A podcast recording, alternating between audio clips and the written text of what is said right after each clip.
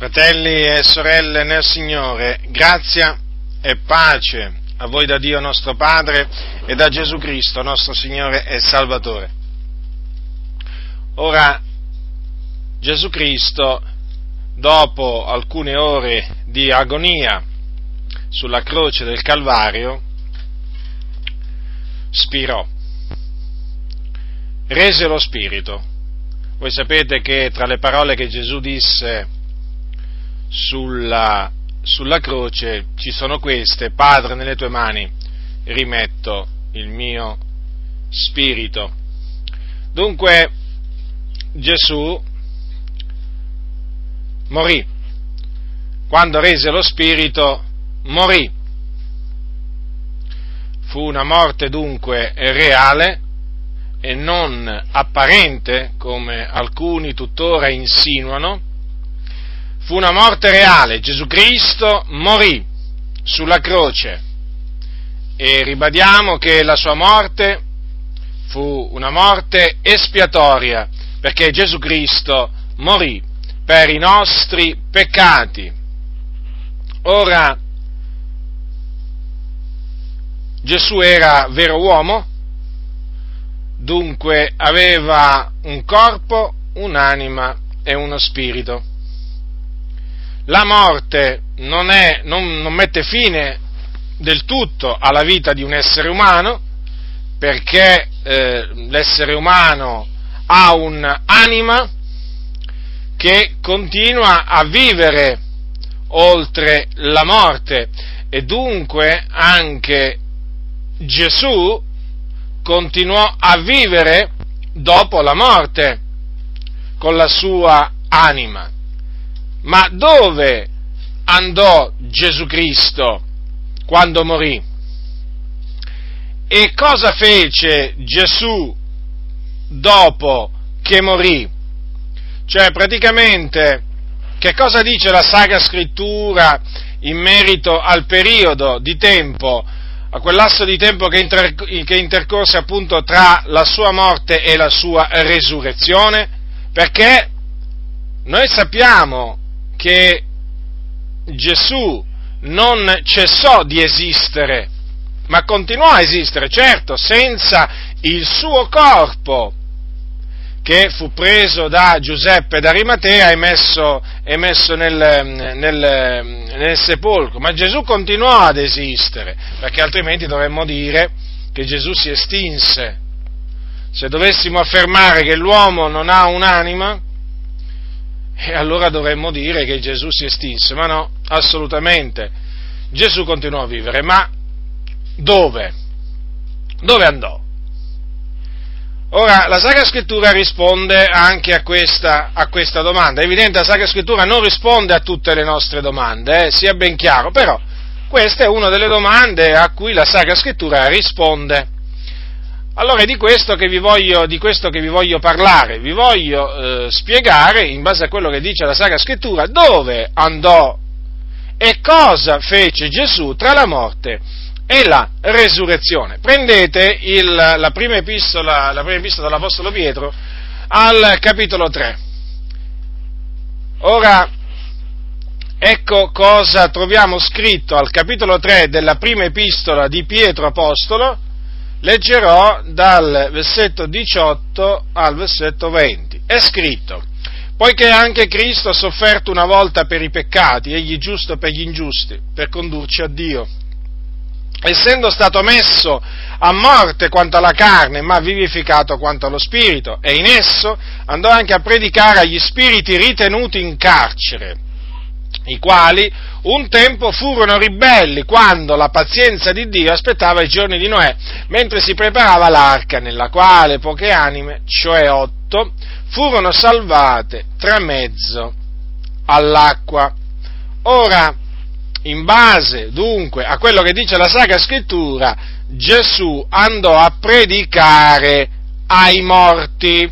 Difatti, difatti che eh, naturalmente sia così, è confermato da quello che dice sempre l'Apostolo Pietro al capitolo 4, versetto 6, dice poiché per questo è stato annunziato l'Evangelo anche ai morti. Notate bene quel anche, perché l'Evangelo era stato annunziato da Gesù ai vivi, ma dopo la sua morte gli andò a predicare l'Evangelo anche ai morti.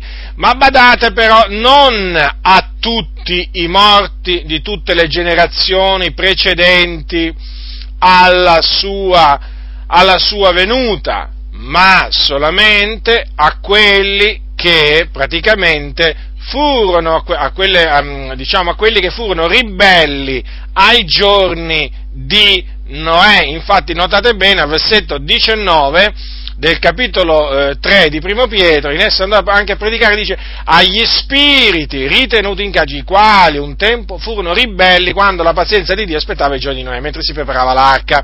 Dunque, vedete, è una, ehm, diciamo, una parte, dunque, dei, ehm, uh, dei morti che fu appunto destinataria della predicazione personale fatta da Gesù Cristo dopo la sua, la sua morte. Ora, sia, ehm, sia, ben chiaro questo affinché ehm, nessuno fraintenda queste parole dell'Apostolo Pietro. Gesù non andò a predicare l'Evangelo ai morti per dargli una poss- o comunque a quei morti per dargli una possibilità di salvezza, o meglio, nella speranza che essi si ravvedessero e credessero nell'Evangelo e fossero salvati? Assolutamente. La predicazione o l'annuncio che Gesù, fe- l'annuncio che Gesù fece ai morti fu semplicemente un annuncio che servì solo lo, a dichiarare loro l'Evangelo. Tutto qua. Quindi non c'era in visto nessun ravvedimento perché non ci può essere nessun ravvedimento, nessuna possibilità di salvezza per coloro che muoiono. Questo era valido, ehm, questo era valido per gli empi prima della venuta di Gesù ed è valido tuttora per gli empi dopo la venuta di Gesù Cristo. Nessuna possibilità di salvezza per coloro che muoiono nei loro peccati, secondo che è scritto e stabilito che gli uomini muoiono una volta sola, dopodiché viene il giudizio, che vi ricordo per gli empi sarà un giudizio di condanna. Dunque, ecco che cosa, eh, che cosa fece che cosa fece eh, Gesù? Che cosa fece Gesù tra la morte e la, ehm, e la, e la, e la resurrezione? Andò a fare, a compiere questa predicazione. Vorrei eh, mettervi in guardia da, un, ehm, da, un'errata interpretazione che viene data da molti, da molti pastori a, questo, a, questa predicazione fatta da Gesù ai, ai morti. Praticamente eh, questi pastori mh, mm, sostengono che qui l'Apostolo Pietro stia parlando della predicazione che compì Noè ai suoi giorni per mezzo dello Spirito di Cristo. Praticamente essi dicono che eh, qui ehm, sta dicendo, Pietro sta dicendo che l- lo Spirito di Cristo predicò tramite la bocca di Noè a quelli della sua generazione, appunto l'Evangelo. Ma assolutamente non può essere così. Perché? Innanzitutto perché qui viene detto che l'Evangelo è stato annunziato anche ai morti, morti, quindi naturalmente persone morte fisicamente, e le, le, le persone a cui predicò Noè non erano persone morte fisi- fisicamente, erano persone certamente morte spiritualmente nei loro peccati, però non erano, non erano, non erano persone morte fisicamente. Poi c'è un'altra cosa, c'è un particolare, un particolare che molti naturalmente tra- trascurano eh, che, eh, che, qui c'è scritto che è stato annunziato l'Evangelo ai morti e ai giorni di Noè l'Evangelo non era ancora stato rivelato. Noè non, non, non poté predicare nessun Evangelo, non poté predicare l'Evangelo. L'Evangelo è la buona notizia relativa al regno di Dio e al nome di Gesù Cristo. Questo è l'Evangelo.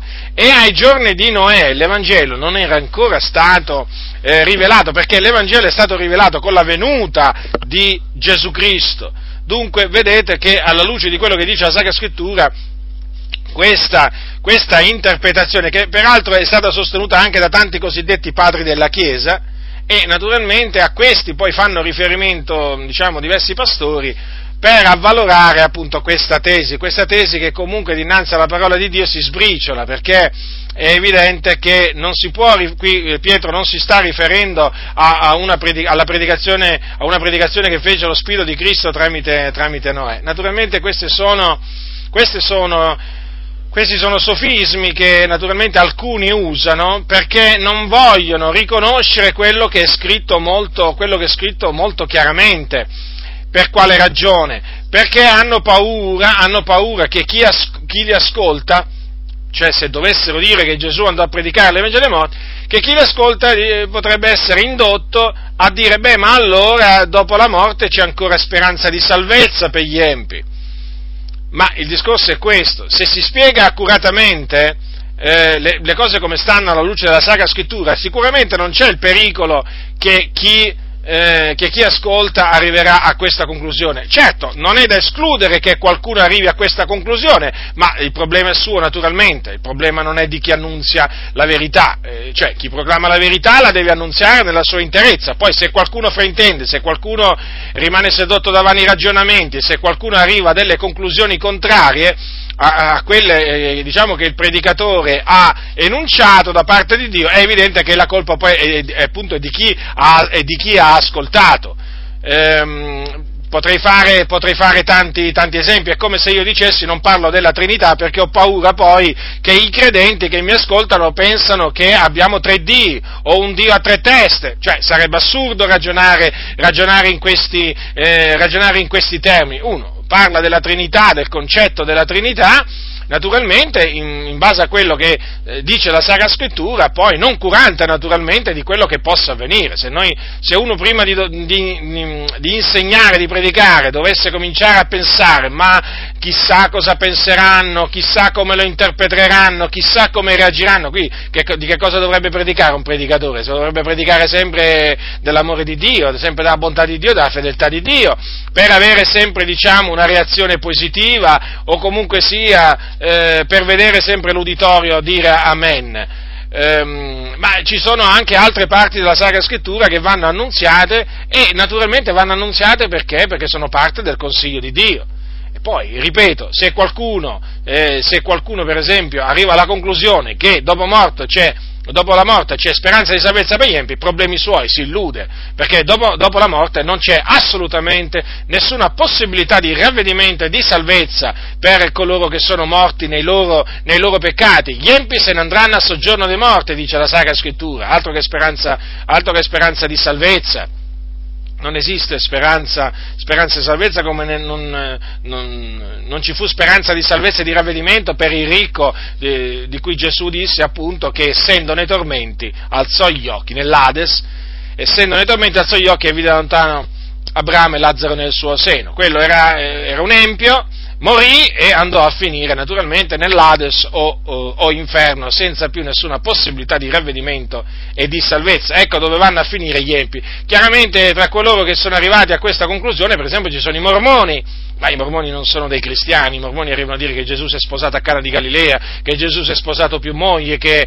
che, arrivano a dire che Gesù aveva un padre, un nonno, un bisnonno, cioè voglio dire, quelli non sono cristiani, quelli sono veramente politeisti, quelli sono, non sono cristiani, ma poi naturalmente i mormoni sostengono che in cielo non ci si va senza il consenso di Joseph Smith, il loro profeta, che era naturalmente un impostore, ma i mormoni, i mormoni hanno, hanno, tante di quelle, di quelle eresie nel, che veramente non si possono nella maniera più assoluta definire, poi hanno la salvezza per opera, hanno il battesimo dei vivi per i morti, insomma, hanno così tante eresie. E tra, tra, queste eresie appunto c'è quella della possibilità di ravvedimento e di salvezza dopo, dopo la morte. E loro prendono proprio questi passi per sostenere appunto che dopo la salvezza alla fine non è che l'empio è irrimediabilmente perduto e niente di meno arrivano a dire, perché naturalmente uno potrebbe dire sì ma come fanno a affermare questo? Perché allora ci, dovre, ci, ci, ci, dovrebbe, sarà per forza di cose qualcuno che gli va a annunziare l'Evangelo a quei agli empi secondo i mormoni, e già perché Gesù appunto non va più a fare questa, questa cosa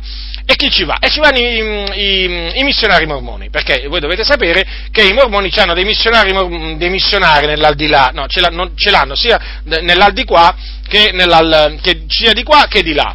Secondo loro, naturalmente, che missionari sono questi? Questi proprio portano un altro Evangelo, altro che missionari quella, la loro è un'opera, un'opera, di distruzione. Praticamente loro hanno dei missionari no, su questa terra, che sono quelli che voi vedete ogni tanto viaggi, eh, diciamo, viaggiare a piedi a due a due, con una targhetta, diciamo, cravattati, generalmente sono ragazzi che vengono dall'America, eh, tra, diciamo dei ventenni, e so, quelli sono i missionari mormoni, che naturalmente prendono del tempo per andare in giro a diffondere le loro eresie di perdizione, o meglio, le eresie di perdizione inventate da Joseph Smith.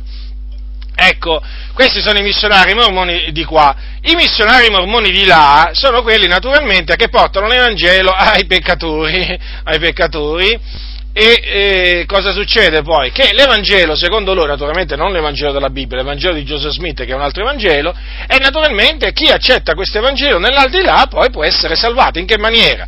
Perché uno potrebbe dire, beh allora ci vuole pure il battesimo, ma certo, loro hanno pure il battesimo per quelli che si ravvedono nell'aldilà. E chi lo ministra? Lo ministrano, diciamo, i loro, i loro vescovi, i loro, diciamo, eh, responsabili in, in appositi templi, chiamati appunto i templi mormoni, dove naturalmente è vietato l'accesso ai non mormoni, e là vengono battezzati, battezzati i, eh, i, i vivi, i vivi per i morti. Naturalmente tra questi morti ci sono quelli che accettano il Vangelo di Joseph Smith nell'aldilà. Ora avete capito che cosa, che cosa hanno creato i mormoni basandosi su, questo, eh, su queste parole dell'Apostolo Pietro. Ma che è colpa di Pietro? Che è colpa di Pietro se, mormo, se sono sorti i mormoni, se, se, se, mm, diciamo, eh, i mormoni hanno creato questo, mm, diciamo, mm, queste dottrine. Certamente che non è colpa di Pietro.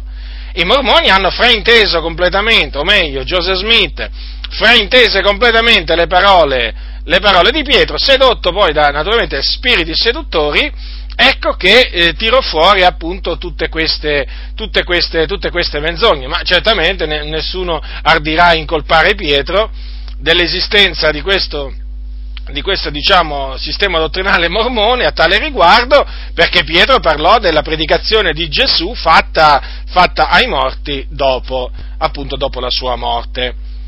Ora, un'altra cosa Un'altra cosa, oh, qualcuno potrebbe dire, ma perché allora Gesù andò a predicare l'Evangelo naturalmente ai morti? Allora, eh, c'è scritto anche la ragione, eh, diciamola, diciamola perché eh, non, vogliamo, non, vogliamo, assolutamente omettere quello che dice la Sacra Scrittura a tale riguardo. Allora dice il capitolo 4, versetto 6 eh, di Primo Pietro, poiché per questo è stato annunziato l'Evangelo anche ai morti, onde fossero bensì giudicati secondo gli uomini quanto alla carne, ma vivessero secondo il Dio quanto allo Spirito. Ora, queste parole, cosa, qual è il significato di queste parole? Per capire il significato di queste parole bisogna leggere il versetto 5, quando dice essi renderanno, essi si riferisce a coloro che dicono male, dicono male, di noi, perché noi appunto non corriamo assieme a loro agli stessi eccessi di dissolutezza, essendo nuove creature in Cristo, certamente. Allora essi, cioè questa gente maldicente, renderanno ragione a colui che è pronto a giudicare i vivi ed i morti. Ora, poi dopo dice, poiché per questo è stato annunziato l'Evangelo anche ai morti, onde fossero messi giudicati secondo gli uomini quanto alla carne, quindi Cosa significa? L'Evangelo è stato annunziato ai morti affinché eh, si riconoscesse che erano stati sì giudicati secondo gli uomini quanto, quanto alla carne, infatti erano morti e nessuno poteva naturalmente dire il contrario, ma poi dice ma vivessero secondo Dio quanto allo Spirito, cioè questo significa affinché tutti riconoscessero che, com, che come diciamo quegli uomini erano morti, così anche avevano continuato a vivere, perché voi sapete che per Dio vi, continuano a vivere tutti, eh?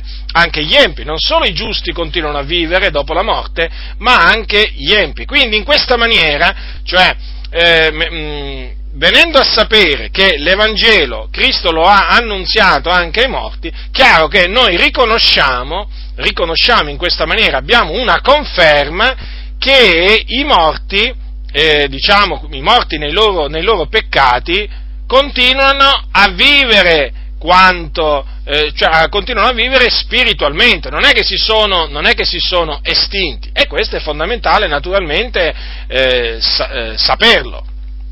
Dunque, ecco una, eh, una, delle cose che Gesù fece eh, dopo la sua morte, o meglio tra la sua morte e la resurrezione. Un'altra eh, cosa che Gesù ha fatto è questa allora, naturalmente eh, devo fare una, una, breve premessa prima di, eh, prima di eh, spiegare quest'altra eh, cosa che Gesù, che Gesù, ha fatto.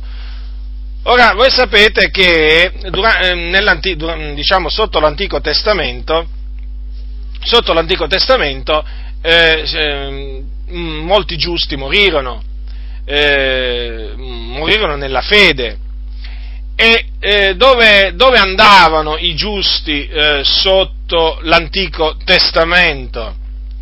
In base a quello che di, eh, ha detto Gesù, andavano in un luogo chiamato Seno, Seno d'Abramo. Prendete il capitolo 16, allora il capitolo 16 di Luca. Allora, capitolo 16 di Luca. Allora, capitolo 16 di Luca vedete che c'è scritto, capitolo 16 di Luca, versetto 22, ora avvenne che il povero morì e fu portato dagli angeli nel seno d'Abramo. Ora, questo seno d'Abramo era un luogo di conforto, infatti poi quando Abramo eh, rispose, eh, rispose, al ricco, che voi sapete no? le, le, richieste che gli fece il ricco, tra le altre cose Abramo disse, disse queste cose, Lazzaro similmente ricevette i mali, ma ora qui egli è consolato, vedete? Dunque il luogo cioè, chiamato eh, seno d'Abramo era un luogo di conforto e quindi i giusti andavano in questo luogo di conforto sotto l'Antico Testamento. Eh, stiamo parlando di sotto l'Antico Testamento. Vi ricordo che Gesù, che Gesù visse sotto la legge, nacque sotto la legge e visse sotto la legge. Eh? Non lo dimenticate mai, non lo dimenticate mai questo. Ora vorrei che notaste appunto questo, che il seno d'Abramo nel quale fu portato eh, dagli angeli quel povero era un luogo di conforto. Ora, questo luogo, chiamato seno d'Abramo, era visibile, visibile dall'Ades. Cos, mh, mm, per Hades qui che cosa bisogna intendere? Bisogna intendere appunto il soggiorno dei morti, o meglio, quello scompartimento del soggiorno dei morti sotto l'Antico Testamento in cui andavano gli empi, cioè quelli che morivano nei loro, nei loro peccati, dove appunto c'era un fuoco, dove eh, c'erano dei tormenti e dove ci sono tuttora, eh, perché questo non è che è sparito, eh, assolutamente, diciamo questo luogo chiamato Hades o inferno esiste tuttora. E stavo dicendo appunto che il seno d'Abramo, il seno d'Abramo era visibile dall'Hades, infatti, o da coloro che erano nell'Hades, nei tormenti, infatti c'è scritto al versetto 23 del, di Luca 16, e nell'Hades, essendo nei tormenti, alzò gli occhi e vide da lontano Abramo e Lazzaro nel suo seno. Notate, notate che il seno d'Abramo poteva essere visto, sia pur da lontano, da coloro che erano nell'Hades. Infatti vedete che quel ricco dice, vide da lontano Abramo e Lazzaro nel suo seno.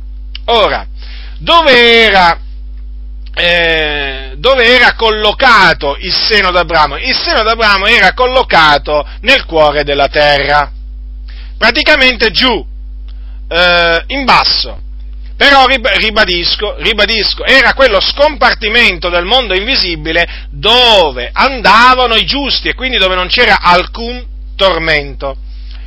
Ora, eh, sotto, mh, sotto, l'Antico Testamento, eh, sia, il luogo, sia, il luogo, dove andavano, eh, dove andavano gli empi che dove andavano i giusti era chiamato nella stessa maniera praticamente è lo Sheol, tradotto in italiano soggiorno dei morti, e in greco poi l'equivalente è Hades.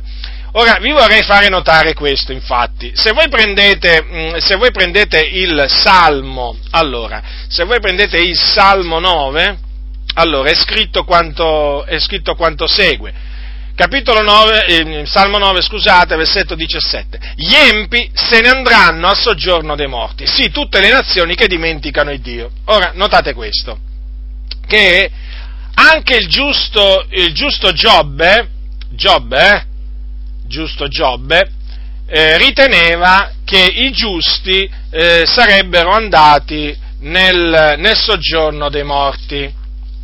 Infatti, al capitolo 7 di Giobbe, prendete questo passo, prendete questi passi. Allora, leggerò dal versetto mm, eh, 7, leggerò alcuni versetti. Allora, ecco quello che disse Giobbe a Dio, appunto, eh, in, mezzo sua, in mezzo alla sua afflizione, naturalmente, ecco cosa disse. Ricordati che la mia vita è un soffio, l'occhio mio non vedrà più il bene, lo sguardo di chi ora mi vede non mi potrà più scorgere, gli occhi tuoi mi cercheranno, ma io non sarò più. La nuvola svanisce e si dilegua, così chi scende nel soggiorno dei morti non ne risalirà, non tornerà più nella sua casa, il luogo dove stava non lo riconoscerà più. Vedete?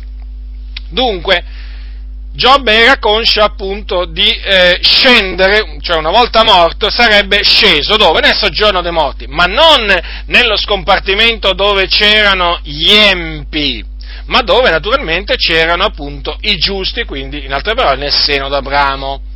Ecco, vedete dunque, eh, parlava appunto di scendere. Eh, vorrei anche naturalmente confermarvi, confermarvi questo con la, eh, diciamo, alcuni particolari trascritti nella storia, nella storia di Saul.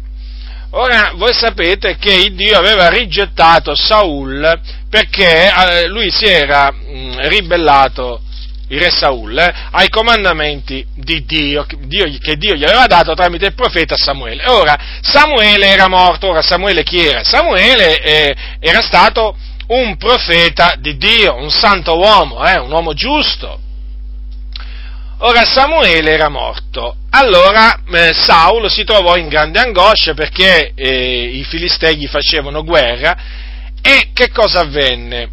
Eh, avvenne che Saul eh, consultò il Signore, ma il Signore non gli rispose. Allora che fece Saul? Eh, si fece cercare una evocatrice di spiriti, un indovino, oggi si, si chiamano medium, per andarla a consultare, o meglio, per andare a consultare eh, Samuele tramite appunto questa indovina. Ora, mh, mm, Saulo naturalmente si travestì, voi conoscete la storia, andò da questa donna a, a Endore e si fece, eh, diciamo, le disse appunto di far salire, far salire Samuele. Ora inizialmente questa donna naturalmente non sapeva che, che, che quello era Saulo, poi lo, scoperse, lo, lo scoprì. Ora vorrei che appunto con voi leggere queste parole. Primo Samuele capitolo 28. Allora, eh, vi vorrei fare notare queste cose. Naturalmente noi crediamo che in base a quello che dice la Sacra Scrittura quello fu veramente Samuele, eh? eh? Non uno spirito seduttore travestito da Samuele, perché? Perché la Sacra Scrittura lo chiama Samuele, eh? fate molta attenzione, ogni scrittura è ispirata da Dio. Se quello spirito che vedremo fra poco fu evocato e fu, eh, diciamo, e fu fatto salire e chiamato Samuele, noi dobbiamo appunto dire che fu Samuele. Certamente, attenzione, questo non avvalora la consultazione dei morti, eh, assolutamente, perché voi dovete sapere che poi Saulo fu messo a morte, tra le altre cose, perché aveva consultato coloro che evocano gli spiriti. Coloro che evocano gli spiriti, vi ricordo, sono in abominio a Dio quanto coloro, appunto, che eh, svolgono le arti, le arti, magiche. Quindi attenzione, eh, la Sacra Scrittura condanna la consultazione degli, degli spiriti. Noi dobbiamo consultare Dio, noi dobbiamo chiedere di invocare Dio, assolutamente non dobbiamo, eh, non dobbiamo né invocare i morti e nemmeno cercare di farli evocare tramite medium. Chi fa queste cose è in abominio a Dio, il giudizio di Dio gli piomba sulla testa come piombò, come piombò sulla testa di Saul, perché il Signore fece morire Saul, lo ripeto, eh. Sono degni di morte coloro che vanno a consultare gli, eh, gli, evocatori di spiriti. Però questa storia naturalmente eh, ha diverse cose che sono utili E tra queste appunto ci sono questi particolari che fanno capire appunto che i giusti sotto l'Antico Testamento scendevano e andavano appunto in un luogo di conforto. Allora, vorrei leggervi dal capitolo, allora, capitolo 28 di Primo Samuele, dal, dal versetto, allora, eh, 12, allora, dal versetto 12 in avanti. E quando la donna vide Samuele, levò un gran grido e disse a Saul, perché mi hai ingannata? Tu sei Saul. Il re le disse, non temere, ma che vedi? E la donna Saul, vedo un essere sovrumano che esce di sottoterra. Notate, questo usciva di sottoterra, Samuele era. Ed egli a lei, che forma ha? Ella rispose, è un vecchio che sale ed è avvolto in un mantello. Allora Saul comprese che era Samuele, si chinò con la faccia a terra e gli si prostrò dinanzi. E Samuele disse a Saul, ascoltate, ascoltate queste parole di Samuele che sono fondamentali per capire appunto eh, quello che sto cercando di spiegarvi. Perché mi hai tu disturbato facendomi salire? Facendomi salire. Oh, prima di tutto, eh, prima di tutto Samuele, notate bene, eh, riprese Saul, perché lui era tranquillo, si riposava, ed ecco che si è visto disturbato. L'ha chiamato disturbo. E se l'è presa con Saul. Perché mi hai disturbato? Evidentemente, sai, quando uno dice perché mi hai disturbato vuol dire che stava facendo qualcosa di bello, no? Diciamo, o comunque sia si stava riposando. E beh, difatti, nel seno d'Abramo i giusti si riposavano, si riposavano. Allora, gli ha detto Samuele a Saul, perché mi hai disturbato? Facendomi salire, ecco, notate queste parole, facendomi salire, non gli ha detto facendomi scendere, no, facendomi salire. Questo significa che Samuele, dopo morto, andò in un luogo che stava in basso, e quando apparve a Saul fu fatto prima salire. Vedete dunque, è tutto confermato.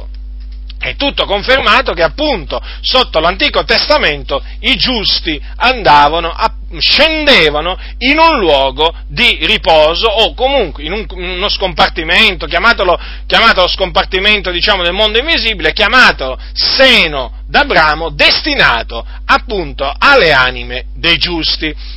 Ora, là andavano, eh, là andavano i giusti. Gesù, ecco, naturalmente, dopo aver fatto questa premessa, adesso vi sarà più chiaro quello che vi sto per dire. Gesù che cosa ha fatto? Gesù è sceso, è sceso nel cuore della terra, perché ricordatevi che Gesù un giorno ha detto, come Giona stette nel ventre del pesce tre giorni e tre notti, così starà il figlio dell'uomo nel cuore della terra tre giorni e tre notti, perché quello che Gesù fece lo fece nel cuore della terra, fratelli nel Signore, nel cuore della terra. Allora, quindi nel cuore della terra c'era il soggiorno dei morti, c'era il seno d'Abramo. Gesù scese nel seno d'Abramo per fare che cosa?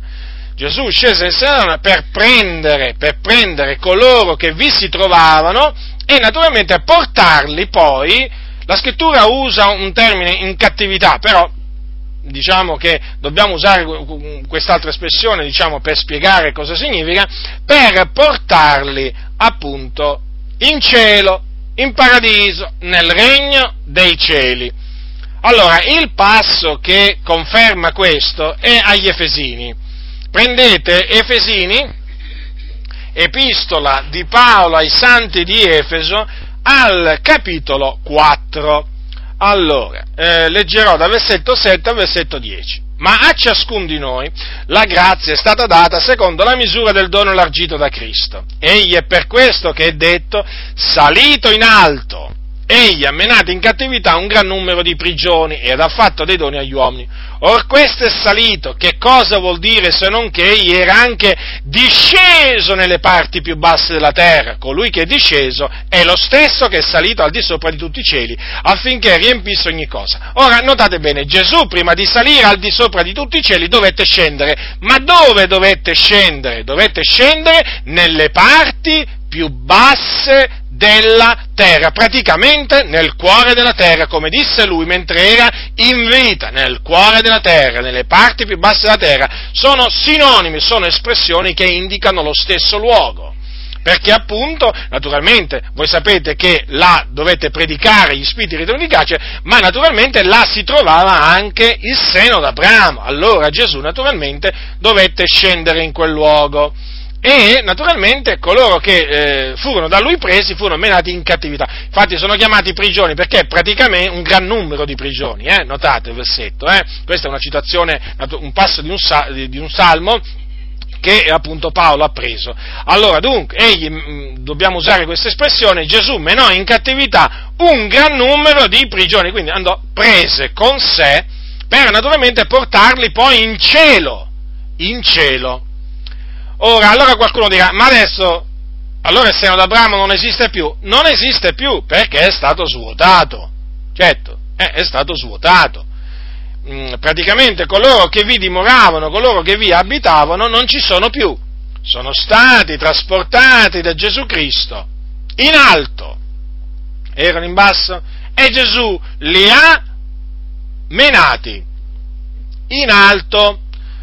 Ora, Qualcuno allora domanderà, se sotto l'Antico Testamento i giusti andavano nel seno d'Abramo e adesso il seno d'Abramo è scomparso perché Gesù l'ha svuotato, ha menato in cattività un gran numero di prigioni, cioè quelli che là vi dimoravano, dove vanno coloro che oggi muoiono nella fede in Cristo? Ecco, a questa naturalmente domanda la Bibbia risponde in cielo, ecco dove vanno diciamo ci sono diverse, diverse, scritture che attestano questo, per esempio quella, eh, diciamo, quella um, nell'Apocalisse, dove c'è scritto, capitolo 6, Giovanni, voi sapete che fu rapito in spirito e vide molte cose in visione, vide e anche sentì molte cose in visione, e capitolo 6, versetto, dal versetto 9 le, le, leggiamo. E quando ebbe aperto il, il quinto suggello, io vidi sotto l'altare le anime di quelli che erano stati uccisi per la parola di Dio e per la testimonianza che avevano reso. Vedete dunque che cosa vide? Le anime di quelli che erano stati uccisi per la parola di Dio e per la testimonianza. Quindi erano le anime di persone morte. Certo, e dove erano? Queste anime erano in cielo, presso l'altare, presso l'altare appunto che, che è in cielo. L'Apostolo Paolo dirà il mio desiderio è di partire ed essere con Cristo, perché appunto dov'è Cristo? Cristo è in cielo, nei luoghi altissimi, alla destra della maestà. Allora notate bene che cosa ha detto Paolo ai, ai, ai Filippesi. Dice così, io sono stretto dai due lati, ho il desiderio di partire ed essere con Cristo, perché cosa di gran lunga migliore. Quindi, vedete, capitolo 1, versetto 23 di Filippesi. Vedete dunque che l'Apostolo Paolo aveva questa certezza e questo, e questo desiderio, appunto, eh, aveva il desiderio di partire ed essere con Cristo. Ora, siccome che Cristo, appunto, è, noi lo sappiamo dov'è Cristo, la, la scrittura lo dice con molta chiarezza, è in cielo, eh, è in cielo, alla destra di Dio, là intercede per noi, e dunque coloro che muoiono in Cristo vanno in cielo vanno in cielo con Cristo. Quando noi diciamo è andato con il Signore, che cosa vogliamo dire quando, quando, un credente muore? Noi diciamo è andato col Signore o ad abitare col Signore. Intendiamo dire che è andato in cielo, perché Gesù è in cielo. Eh. E per questo Paolo aveva il desiderio di partire, eh, perché in cielo si sta meglio. Eh. Se no non avrebbe avuto questo desiderio, se in cielo si sta peggio non avrebbe avuto questo desiderio. Eh. Uno non ha il desiderio di andare in un luogo dove si sta peggio, uno ha il desiderio di andare in un luogo dove si sta meglio. Eh, siccome che in cielo si sta meglio, allora Paolo aveva questo desiderio, come ce l'abbiamo noi, almeno io ce l'ho questo desiderio, ringrazio il Signore per avermi messo questo desiderio nel mio cuore, o meglio, per avermi messo la vita eterna dentro di me avermi dato la certezza della salvezza e quindi in virtù della certezza della salvezza ho questo desiderio, il desiderio di partire ed essere con Cristo, perché cosa di gran lunga migliore, cosa di gran lunga, non è che dice semplicemente, beh, si sta un po' meglio, no, no, di gran lunga migliore, quindi si sta molto, molto meglio. È come se si sta molto meglio in cielo. Ci sono testimonianze di fratelli che hanno raccontato, fratelli e sorelle, che hanno raccontato che sono morti e sono andati in cielo e non volevano più tornare. Stavano così bene là, beati, contenti, felici, riposanti. Eppure il Signore a un certo punto gli ha detto, gli ha fatto capire che dovevano tornare sulla terra. E in quel momento, naturalmente, alcuni hanno detto, ma no, io non voglio tornare. Però, naturalmente, il Signore gli ha comandato di tornare, perché ancora non era giunto il tempo per loro di, ehm, di, diciamo, di andare in cielo ad abitare. E, e, quello che raccontano questi fratelli e queste sorelle, e naturalmente sono, sono, cose molto simili. Eh, come stavo bene, dicono, praticamente, eh, per riassumere. Oh, come si sta bene in cielo, come stavo bene. Una pace, una gioia, una tranquillità, un riposo. Eh, cosciente, eh, in uno stato di coscienza, eh, piena coscienza. Eh. Noi non crediamo che le anime mo- dormono, no, no, no, assolutamente. Noi crediamo che semmai dormono quelli che dicono che le anime dormono, questi sì dormono, è come se dormono, ma le anime non dormono. Le anime sono coscienti, le anime, le, sia le anime dei giusti sono coscienti, è come se sono coscienti, sono in cielo col Signore, vedono gli angeli, vedono, vedono Gesù che è seduto alla destra del, alla destra del Padre, e poi ci sono tutti i santi, quelli veri naturalmente, non quelli finti, non quelli fasulli, non quelli fatti dagli uomini. Ci sono i santi là. E naturalmente là si glorifica il Signore, si loda il Signore, senza mai stancarsi, perché là non ci si stanca più, eh? Ci si riposa, eh, se ci si riposa, è un luogo di riposo, non è un luogo dove si lavora, eh? E, ehm, e, quindi, vedete, l'Apostolo Paolo aveva questa certezza appunto perché sapeva che eh, dipartirsi dal corpo equivaleva poi a, a, ad andare ad abitare col Signore Gesù Cristo. Infatti, sempre l'Apostolo Paolo ai Corinzi, ai santi di Corinto, gli, dirà, mm, gli disse queste parole. Ecco cosa gli dirà. Siamo pieni di fiducia, allora capitolo 5, eh, versetto 8.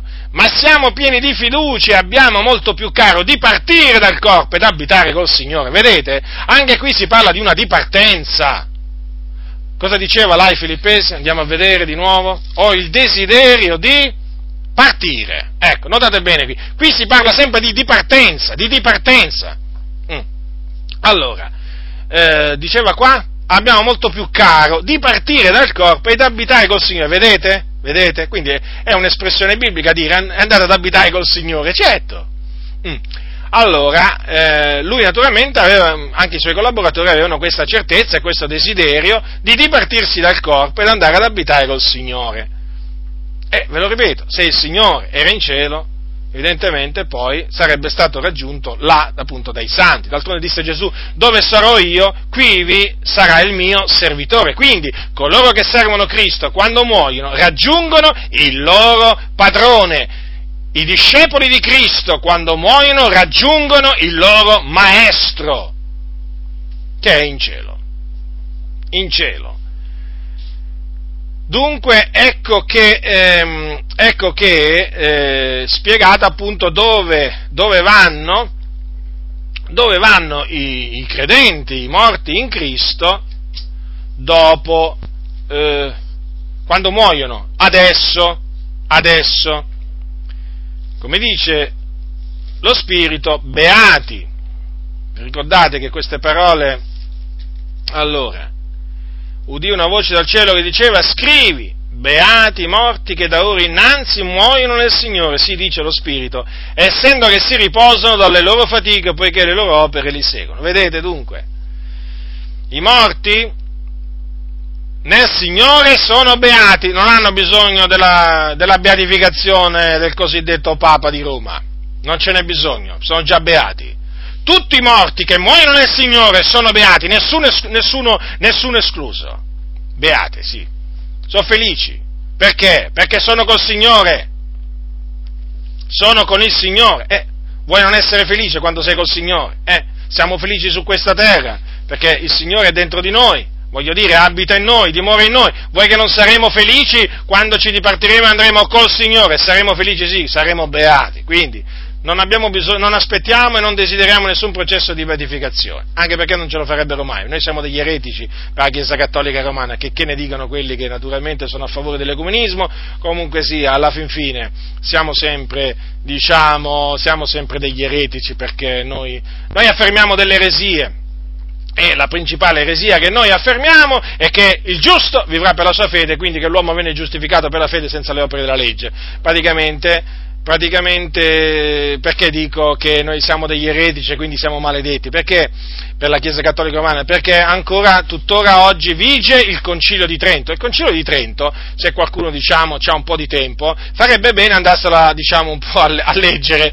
Il Concilio di Trento che si tenne appunto nel XVI secolo in, in risposta alla riforma protestante è un concilio molto importante per la Chiesa Cattolica Romana, è una pietra miliare per il cattolicesimo e il Concilio di Trento si contraddistinse per un sacco di anatemi, di maledizioni che il Papa, i cardinali, cardinali, i vescovi lanciarono contro i protestanti. E badate che tutti quegli anatemi, tutte quelle maledizioni sono tuttora vigenti, eh? non sono state mai annullate, mai rinnegate. Per cui state molto attenti, quando il Papa vi sorride, ricordatevi, è come quel coccodrillo che apre la bocca, sembra che sorride, no, non vi sorride il coccodrillo, il coccodrillo apre quella bocca e vi fa vedere tutta la dentiera, perché vuol far di voi un sol boccone, quindi ricordatevi, quando i cardinali vi sorridono, quando i preti vi sorridono, quando i papi vi sorridono, quando i vescovi vi sorridono, eh, e vi dicono abbracciamoci, siamo tutti fratelli, siamo tutti figlioli di Dio, ricordatevi il coccodrillo, va bene il coccodrillo? Ricordatevelo e quindi stateci lontano,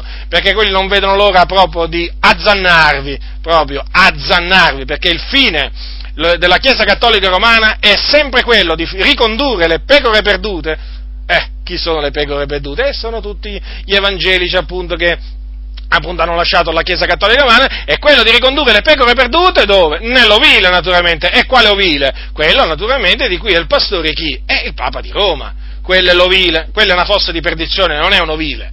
Per cui, fratelli del Signore, state molto attenti alle lusinghe papali. Niente ecumenismo, niente, niente diciamo, rapporti ecumenici con questa gente ribelle che si deve convertire, sono idolatri, sono superstiziosi, sono nemici della croce di Cristo, si devono convertire dalle loro vie malvagie, si devono convertire dai loro peccati convertire a Cristo, dagli idoli all'Iddio vivente e vero, per servire il Dio, per adorare il Dio in spirito e verità, spaccando tutte quelle, rinunciando a tutti quegli idoli che hanno, tutte quelle immagini, tutte quelle statue, tutte quelle diavolerie che, che posseggono. Ora, diciamo, allora vi ho voluto, vi ho voluto dunque spiegare, vi ho voluto dunque spiegare che cosa ha fatto, che cosa ha fatto Gesù eh, appunto tra la sua morte e la sua resurrezione. Ora vi vorrei dire quello che Gesù non ha fatto eh, e che oggi viene sostenuto da taluni. Ora, il movimento della fede, voi sapete che il movimento della fede è sorto in America, ha diversi, diciamo, me, mh, pastori che sono membri, ce n'ha decine, decine, decine, pastori, predicatori, eh, diciamo, che fanno parte di questo movimento della fede, tra cui c'è Kenneth Copeland, eh, il defunto Kenneth Hagin, mh, mm, i cui libri circolano anche in Italia, eh? massima attenzione, alcuni sono stati, sono stati stampati, eh, poi no, pubblicati da, da, da, mi pare, Epa Media, praticamente Nuova Pentecoste, Remo Cristallo. Attenzione eh, libri di Kenneth Hagin, hanno del veleno dentro, eh? non, non, tutto quello che dice Hagin è sbagliato, però state attenti perché con le cose giuste c'ha parecchio veleno. Allora, che cosa dicono, che cosa dicono costoro? Dicono praticamente che Gesù, una volta morto, fu portato dal diavolo all'inferno. Cominciate, cominciate un po' a inquadrare, a inquadrare, un po' queste persone, cioè già il linguaggio che usano. Eh? Praticamente il diavolo preso, avrebbe preso Gesù, lo ha trasportato all'inferno, poi dice che tutti i demoni all'inferno gli sono assaliti addosso per annichilirlo, lo hanno torturato, eh, al di là di qualsiasi immaginazione, poi mh, mm, diciamo che eh, là, eh, cosa, è avvenuto in mezzo a tutte queste sofferenze? Lo Spirito di Gesù è morto. Ehm, praticamente Gesù, dopo la morte fisica, eh, subì un'altra morte, quella spirituale. Ricordatevi, secondo questa gente perversa, gente perversa, questa cosiddetta morte spirituale di Gesù sarebbe stata necessaria per l'espiazione dei nostri peccati. In altre parole, non sarebbe stato sufficiente la sua morte fisica, ma ci voleva anche una sua morte spirituale. Eh sì, e questa morte spirituale dov'è che l'ha sperimentata? Ma all'inferno, negli inferi. E naturalmente, assieme alla morte spirituale, che cosa ha sperimentato Gesù? La nuova nascita. Eh sì, Gesù pure è nato di nuovo, perché dicono, se no noi come facevamo a nascere di nuovo? E badate che c'è pure Benny Hinn tra coloro che sostengono appunto questa cosiddetta nuova nascita di Gesù, eh? Eh? No, lo dico perché ancora oggi, nonostante nonostante ci sia, mm, diciamo, siano, sia, sia possibile vedere tanti video del, delle nefandezze che dice e fa questo Benin, ancora in Italia c'ha fans, cioè c'ha persone che lo seguono, c'ha persone che gli mandano offerte, c'ha persone che, che mm, non vogliono sentire niente in contrario a, a, a Benin. È un, veramente una cosa scandalosa. Adesso proprio oggi abbiamo scoperto che Benin si è messo a vendere pure l'acqua del Giordano abbiamo messo su Facebook, diciamo, l'annunzio. Allora avete capito bene, sì, l'acqua del Giordano, lui praticamente è andato là, no? E allora che ha fatto? Eh, eh voglio dire, i, gli uomini d'affari, i, i, commercianti, queste cose naturalmente le, le, le, si, le, carpiscono subito, no? E gli è venuta un'idea, che faccio? Eh, prendo l'acqua del Giordano, faccio delle boccette e la vendo. Detto fatto, ho pensato fatto. E infatti adesso si è messo a vendere l'acqua del Giordano. Qualcuno dirà, ma veramente, cos'è uno scherzo? No, non è uno scherzo. Benin non scherza. Benin fa sul serio. Purtroppo ci sono tanti credenti che dormono, dormono, ancora non hanno capito che quest'uomo è un impostore. Ecco, una, una, delle, una, delle, sue ultime imposture. Ma non sarà mica l'ultima, ma no, ma ce ne saranno altre. Adesso è l'acqua del Giordano, chissà, vedremo. Forse un giorno ci sarà, non lo so, vediamo un po', forse la sabbia del deserto dove Gesù fu tentato, ma potrebbe essere. E perché no? Un po' di, sacqua, un po di, un po di, un po di sabbia del deserto, una boccettina, e beh, insomma, eh, voglio dire, è sempre no, la, la, sabbia del deserto dove Gesù fu tentato, no? Perché non avere un po' di sabbia del deserto dove fu tentato Gesù? A proposito, quest'acqua del Giordano è autenticata, ce lo dice Benini, qui bisogna, bisogna credergli quindi, eh? Quindi se dice Benini è autenticata bisogna credere che è proprio acqua del Giordano, non è che è acqua del rubinetto di casa sua, no, no, no, è acqua del Giordano. So, quanto, quanto costa? Beh, 30, 30 dollari. 30 dollari? Sì, beh, ma una sommetta, non è che poi alla fine è tanto, no? Per un po' di acqua del Giordano. Ecco, una delle ultime imposture di Benin. Ecco, Benin eh, è, è, uno di quelli che sostiene che Gesù, dopo morto, dovette, dopo morto fisicamente, dovette sperimentare una morte spirituale, quindi per nascere di nuovo. Avete capito quindi? Allora, è chiaro che una cosa del genere è una dottrina di demoni, perché la scrittura parla delle sofferenze di Cristo, hm? Delle sofferenze di Cristo, ma di quali sofferenze di Cristo? Di quelle sulla croce.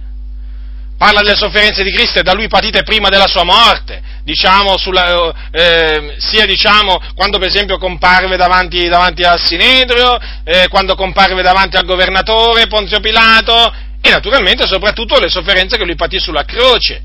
Ma di sofferenze di Cristo patite eh, da lui patite dopo la sua morte fisica all'inferno per mano dei demoni che lo hanno soverchiato, lo hanno torturato. Ma di queste cose qui la scrittura non ne parla, sono tutte eh, falsità. Falsità inventate da questa gente senza scrupolo, da questa gente malvagia, da cui non smetterò mai di mettervi in guardia, fratelli nel Signore non smetterò mai di mettervi in guardia, perché questi sono impostori, sono persone malvagie, sono persone false, eh, sono persone che non hanno assolutamente a cuore eh, la fratellanza, eh, le pecore del Signore, questi servono mammona. Questi hanno nel loro cuore non l'amore del Signore, hanno l'amore del denaro, è gente veramente corrotta oltremodo, gente che si è sviata.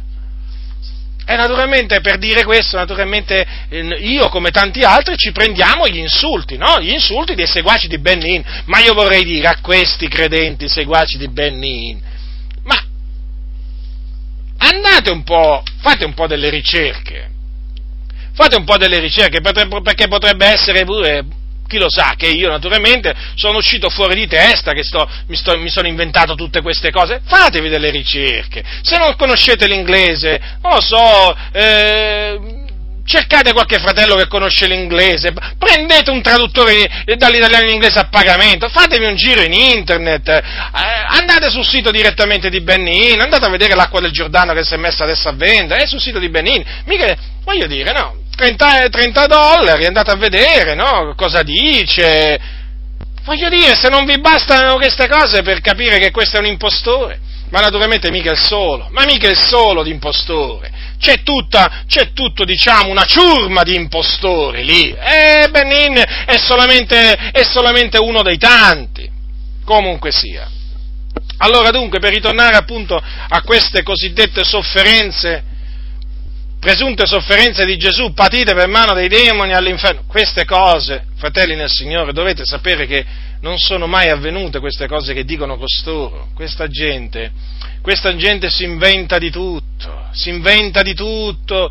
Sono, sono, dalla loro bocca escono cose sopramodo gonfie, vanità veramente a non finire, perversità a non finire. Ma d'altronde, ma se uno come Bennini arriva a dire che Adamo volava, che in un batter d'occhio andava sulla luna, capite no?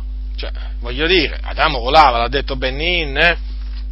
eh se uno come Benin cioè, ha, ha, si è permesso di dire che Gesù, che Gesù, non era povero, Gesù non era povero, e eh, se Gesù non era povero, se non era povero Gesù, qui veramente, ma lo sanno persino i musulmani che Gesù era povero, ma lo sanno, ma che vi posso, persino i buddisti sanno che Gesù era povero, o meglio, quelli che hanno sentito parlare di Gesù, sanno che Gesù era povero.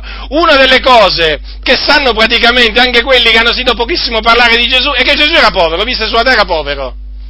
E di fatti non aveva un luogo dove usare il capo. È arrivato Benin, questo diciamo uomo tenebrato, che viene fatto passare per un luminare, eh? È arrivato lui e dice, assieme a tanti altri, naturalmente, impostori come lui, eh, Gesù, Gesù non era, non era povero, e quindi era ricco. Ma, ma di quale Gesù sta parlando costui? Ma certamente non del Gesù della Bibbia. Dunque, e di fatti questo Gesù di cui parlano loro non è il Gesù della Bibbia.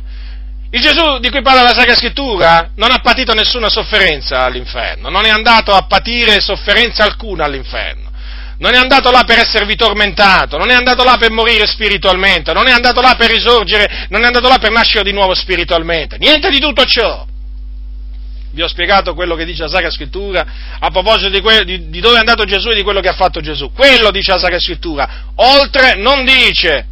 Questi invece dicono oltre e naturalmente che cosa vanno a fare in questa maniera? Vanno a intaccare il sacrificio di Cristo. È certo che vanno a intaccare il sacrificio di Cristo, sacrificio naturalmente perfetto, perfetto, infatti se voi prendete Colossesi, sacrificio perfetto, cioè mediante il quale noi siamo stati riconciliati appieno. 1.21, voi che già eravate, Colossesi, voi che già eravate estranei, nemici nella vostra mente, nelle vostre opere malvagie, ora è Dio vi ha riconciliati nel corpo della carne di Lui per mezzo della morte d'essa d'esso per farvi comparire davanti a sé santi, immacolati e irreprensibili. Quindi vedete, è tramite la sua morte sulla croce che noi siamo stati riconciliati con Dio Padre, è tramite quella morte che i nostri peccati sono stati rimessi. Non tramite una, una presunta morte di Gesù che eh, il suo spirito sperimentò, eh, eh, diciamo, dopo morto. Quella morte spirituale, se qualcuno ve la viene a propinare, rigettatela perché è inesistente. È inesistente una delle tante imposture, dottrine di demoni che questi uomini hanno tirato fuori dal loro veramente cuore malvagio e che portano un discredito enorme soprattutto al movimento pentecostale.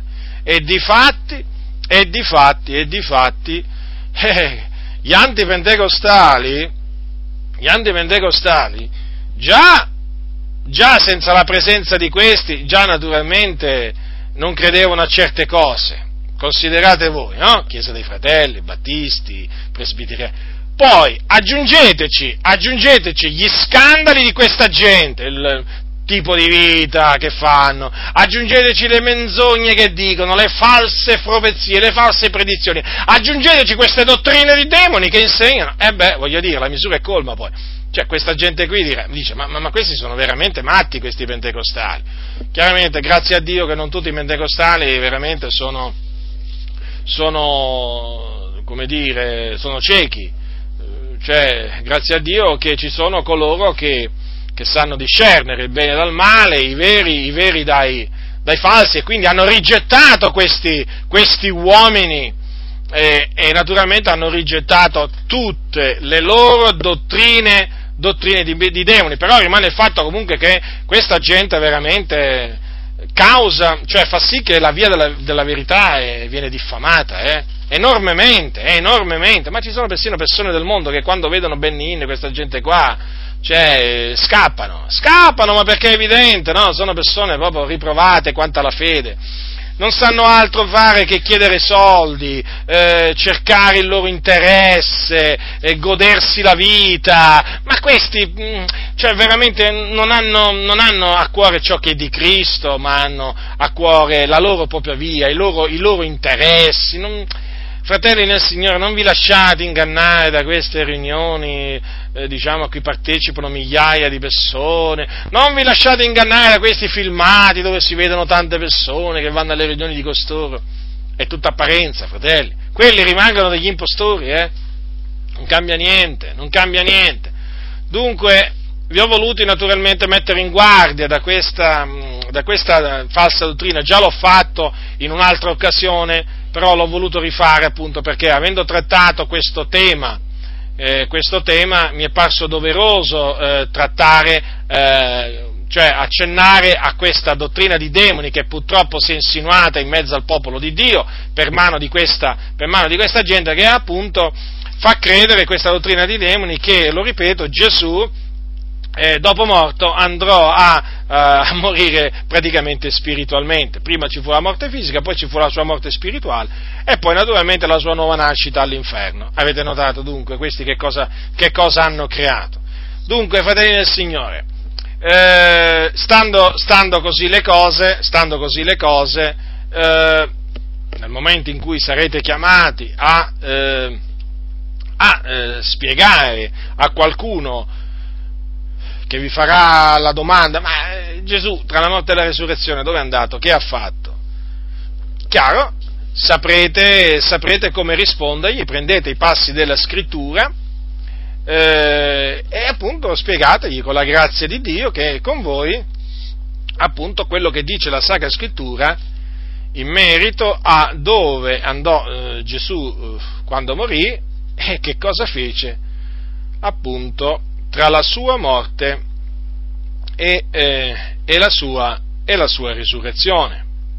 Quindi eh, attenetevi esclusivamente, scrupolosamente a quello che dice la Sacra Scrittura, senza andare, come al solito naturalmente, oltre quello che sta scritto, ve ne troverete bene e non incorrerete appunto in, eh, in errori, perché appunto se si rimane eh, se si rimane entro i limiti postici dal, dal Signore con la sua, con la sua parola, eh, non, eh, non, non, daremo retta a false, a false, dottrine, però nel momento in cui si va al di là di quello che è scritto, poi naturalmente si fa spazio, si fa, si fa spazio a false dottrine. Quindi ritenete questo insegnamento che vi ho trasmesso e che il Signore vi continui a fortificare continui a operare in voi quello che è gradito nel suo cospetto, e una di quelle cose che, che è gradito nel suo cospetto è appunto ehm, farvi capire, farvi intendere eh, le scritture. Naturalmente questa è una cosa che fa il Signore, il Signore è colui che dà l'intendimento, è colui che dà la sapienza, è colui che apre la mente per intendere le scritture. Le scritture si possono intendere veramente solo quando Dio solo quando Dio ci apre, ci apre la mente. Dobbiamo veramente essere sempre grati al Signore per averci aperto la mente, fratelli del Signore, per intendere le scritture. È una grazia di Dio, guardate, è una grazia di Dio pure questa, è una grazia di Dio pure questa. Ma considerate, tante volte, eh, tante volte uno vede no, dei fratelli che proprio è come se ci avessero la mente chiusa, praticamente dinanzi agli errori più evidenti eh, non li vedono, non li vedono, avete notato? Certo che vi, vi sarà capitato vi sarà capitato anche a voi, no? Fate leggere a un credente dei passi della scrittura e lui non, non capisce, non capisce, non vede, non, è come se non sentisse. Eh, è così, è triste, diciamo, è, è triste vedere questo, eh? È triste.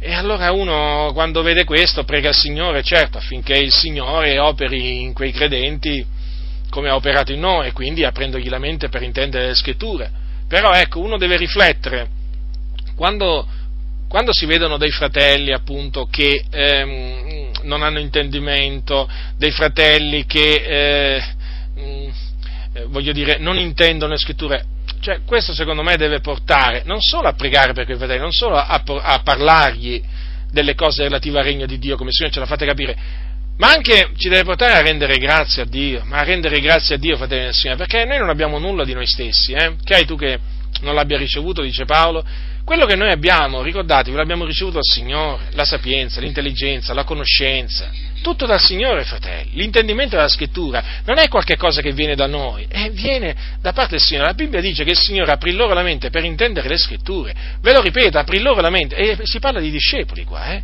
Il Signore aprì la mente ai suoi discepoli per intendere le scritture, eppure erano i suoi discepoli. Allora voi direte, Pietro, perché ancora non avevano capito certe cose, però erano i suoi discepoli.